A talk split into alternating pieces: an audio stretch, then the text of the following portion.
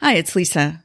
Welcome back to The Healing Path, a podcast created to connect our broken hearts as we journey into honest conversations about grief and loss in our daily lives. Following the deaths of two of my children, I struggled for many years to fill the holes in my heart. I felt like I tried everything prayer, meditation, therapy, coaching, reading, journaling, waiting, begging, you name it. Plus, I tried a few less productive approaches. And after two decades of continuing to grieve, it occurred to me that maybe I'd set the wrong goal. Instead of trying to feel better by filling those painful voids, I've learned that building a life around them is a much more attainable target. A major part of this approach is talking openly about what my grief is like and helping others to do the same so we don't have to keep it all to ourselves. With this newfound permission to let all the parts of us exist, we may just feel more human and less like robots on autopilot. At least that's been my experience. So I created the Healing Path podcast with the hope that sharing our stories in a mutually compassionate environment will help us to stop working so hard to hide our scars from ourselves and others and start wearing them proudly as the medals of love that they are. So, thank you for joining this episode of The Healing Path. Today, we're chatting more about uh, neurotransmitters. Um, and we had the big lie a couple of days ago. Um, no, not that one, but that was part one. And so, this is going to be part two. And really, in part one, we talked about um, the big lie, which is that, you know, obesity is caused by, you know, laziness or lack of discipline. That's the big lie I'm talking about here. And what we talked about was that there's more at play here. We talked about the role of sugar. We talked about the reward center. We talked about all the ways that we don't want to initiate dopamine release in our brains. And so I thought to, to create a part two of this would make sense because okay, if we don't want to access dopamine through our addictions, then how do we access it if our brain is so intent on making sure that we get, you know, flooded with with dopamine and other um, feel good neurotransmitters, then how do we make that happen? And again, I hope not to lose you on all the technical terms. Um, but the big picture is we want to know how do we feel good without having to break our word to ourselves when it comes to, you know, breaking our bad habits and then doing that activity anyway. So, big introduction, but this is the big lie, part two, and it's called EDSO, E D S O, which stands for each of the neurotransmitters that we enjoy. So, in part one of the big lie found here, there's a link to it in this post, we discussed dopamine and the role of this feel good, natural neurotransmitter in our brains. We noted that our brains, and specifically our nucleus accumbens, NA for short, are indifferent when it comes to the stimulant that heats up our NA and dopamine surges. Our brains and our NAs only care that dopamine is delivered, and they will go to whatever means is necessary to initiate that surge. Most of us have had an experience where we commit to not behaving in a way that we've deemed undesirable, and then doing that behavior anyway. Part one of this post pulled the curtains back on the way our dopamine can be stimulated by engaging in activities we consider unhealthy or bad for us. We talked specifically about the brain's need for dopamine and how we will satisfy that craving no matter what it takes, even if that means we are lying to ourselves about what we will and won't put into our bodies. What we didn't discuss in part one is that there are other innate avenues in our miraculous bodies available for getting that same feel good dopamine surge that don't involve bad habits or addiction. And we didn't discuss all the natural feel good chemicals. We only talked about dopamine.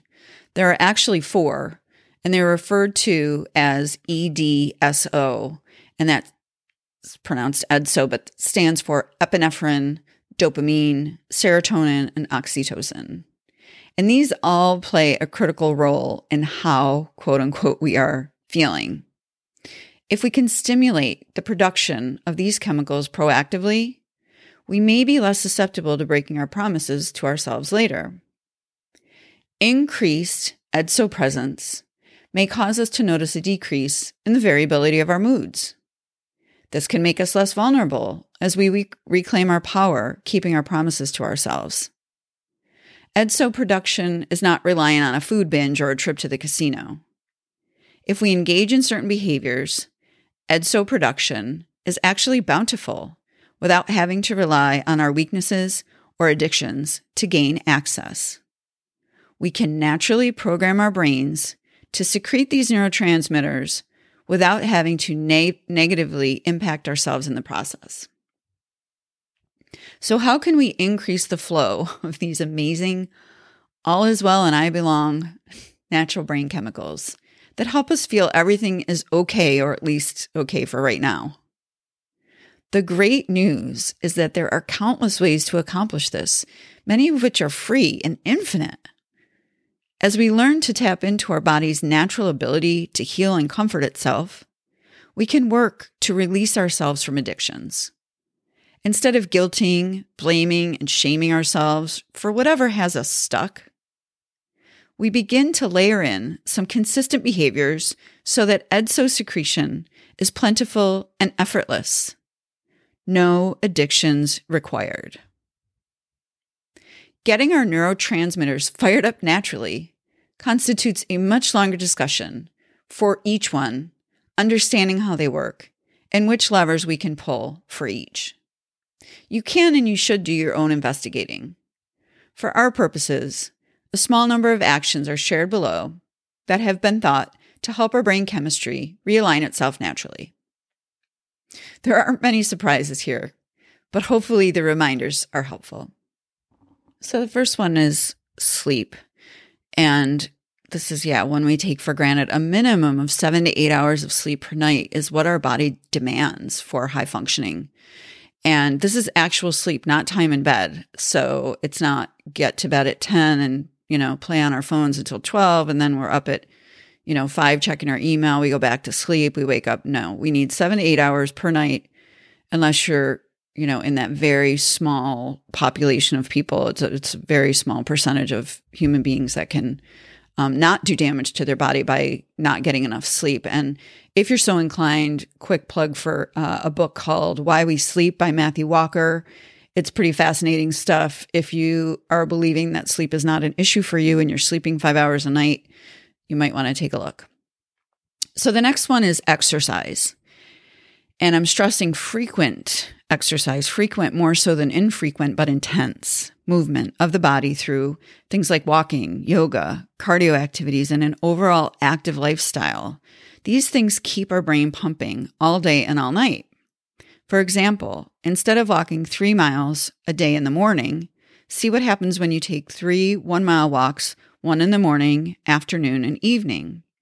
Not all schedules will allow for this, obviously, but anything we can do to increase the frequency of moving our bodies is desired.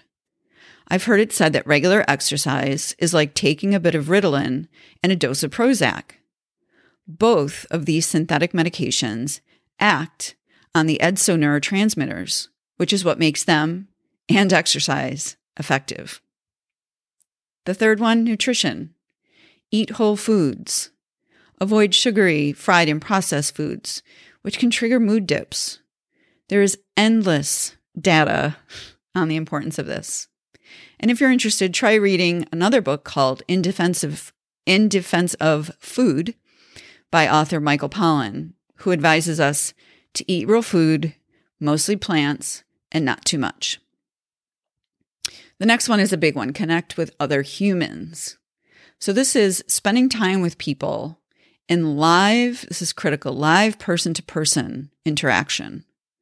This is a major, in all caps, lever we can pull to balance our brain chemistry. Specifically, maintaining regular contact with someone who loves and supports us can transform our negative propensities and flood our brains with reminders via EDSO production that we are part of a larger collective and not off on some island alone and isolated. This has become especially critical in the age of COVID 19 when so many of us are suffering medical symptoms resulting from prolonged isolation and lack of human connection. And let's not stop there. The next one is connect with your pets and connect with nature. And it's based on the same rationale. The unconditional love and acceptance we feel around our pets and also around nature are direct avenues to keeping our neurology balanced and our feel good chemicals plentiful. Noticing that nature is brilliant and that we are part of that intelligence is a grounding exercise that can remind us again and again who we are in our most natural states. Seeing ourselves in nature is a connection so powerful, you really have to experience it for yourself. But in the meantime, play with your pets and study the flower in the featured image of this post.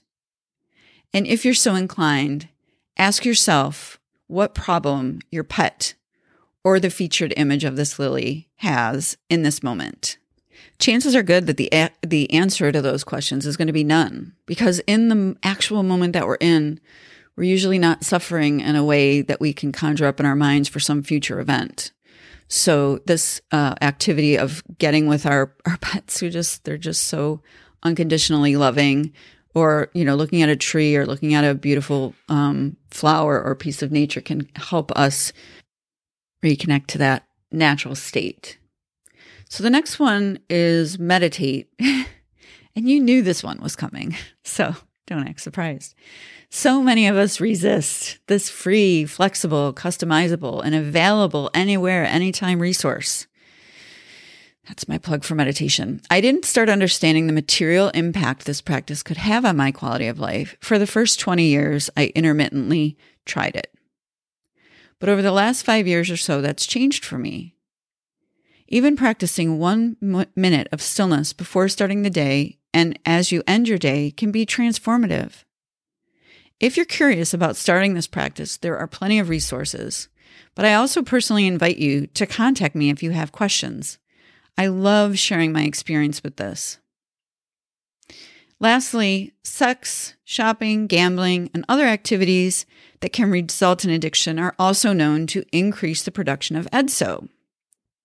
If interested, I've shared another article that was in Harvard Women's Health Watch, and it's called Dopamine The Pathway to Pleasure. The author is executive editor Stephanie Watson. And you also can and should identify your own authoritative resources, as we've talked about. But we know from experience that information is power. So understanding which levers we can pull to get the neurotransmitters flowing and which ones we can avoid will help us make decisions that bring our quality of life into a new space of clarity, less distraction, and more understanding about how to best care for ourselves so that our quality of life and those uh, quality of life, lives of those around us are also positively impacted. So, in summary, parts one and two of the Big Lie post have been shared to communicate that we do not have to be indentured to our minds and their whimsical yet cunning and deceptive maneuvers. We now know that they will be skillful when they want more dopamine. Seeking to understand what role our life's activities and choices play in driving the chemicals in our brain is a powerful first step in breaking the hold a bad habit may have on us. Remember, our brains are the most magical, intelligent, creative, and malleable computers in the universe. Checking out the user's manual on these priceless machines is not a bad idea from time to time. And as always, please check with your medical provider for medical advice. This post is for thoughtful consideration only. So, thank you for joining this episode of the Healing Path podcast. And as promised, we reviewed some of the other neurotransmitters that are natural and released um, as a result of stimulation. And these are the chemicals that, so epinephrine is that one that would make you, you know, be able to lift a car if your kid was stuck under it. like superhuman power. That's kind of like how I think about epinephrine. Dopamine, we've talked about. Serotonin uh, is much like dopamine in that it's complex and it modulates mood and cognition. Um, so it's so it's it works similarly, but it's just it's a different um, construct. And then the last one, oxytocin, you might know. Well, going back, so serotonin you might have heard of because many of the medical interventions and drug therapies right now are focused on serotonin reuptake inhibitors or selective serotonin reuptake inhibitors, SSRIs, like um, Zoloft, I think, is one. Um, so you may have heard of that before, but the whole purpose of taking an antidepressant with regard to serotonin is to block um, certain reuptake of the serotonin so that your brain makes more, so it doesn't actually settle with the with the level that it has. Um, but it, it wants to create more serotonin because it doesn't see the ser- serotonin that's there. So that's a quick thing. Um, and then the oxytocin, if you've had a baby, might be familiar with this one, but this is literally the the neurotransmitter that's secreted when we give birth, when we nurse, when we feel love, when we feel part of something bigger than ourselves. It's very powerful, not necessarily aware of its power and how much we make decisions based on the needs for these um, neurotransmitters, epinephrine, dopamine, serotonin, and oxytocin. So, hope I didn't lose you on all of that again with the medical terms, but it's important for us to understand these things if we want to really maximize our ability to use our brains in ways that get us, you know, what we want, which is for me the best possible quality of life that I can so that I can, you know, be as productive as possible and enjoy uh, being in this body for a little bit. So, thank you for joining. And as always, let's try to stay present and stay grateful and stay healing. And I really do appreciate you listening to another extended post.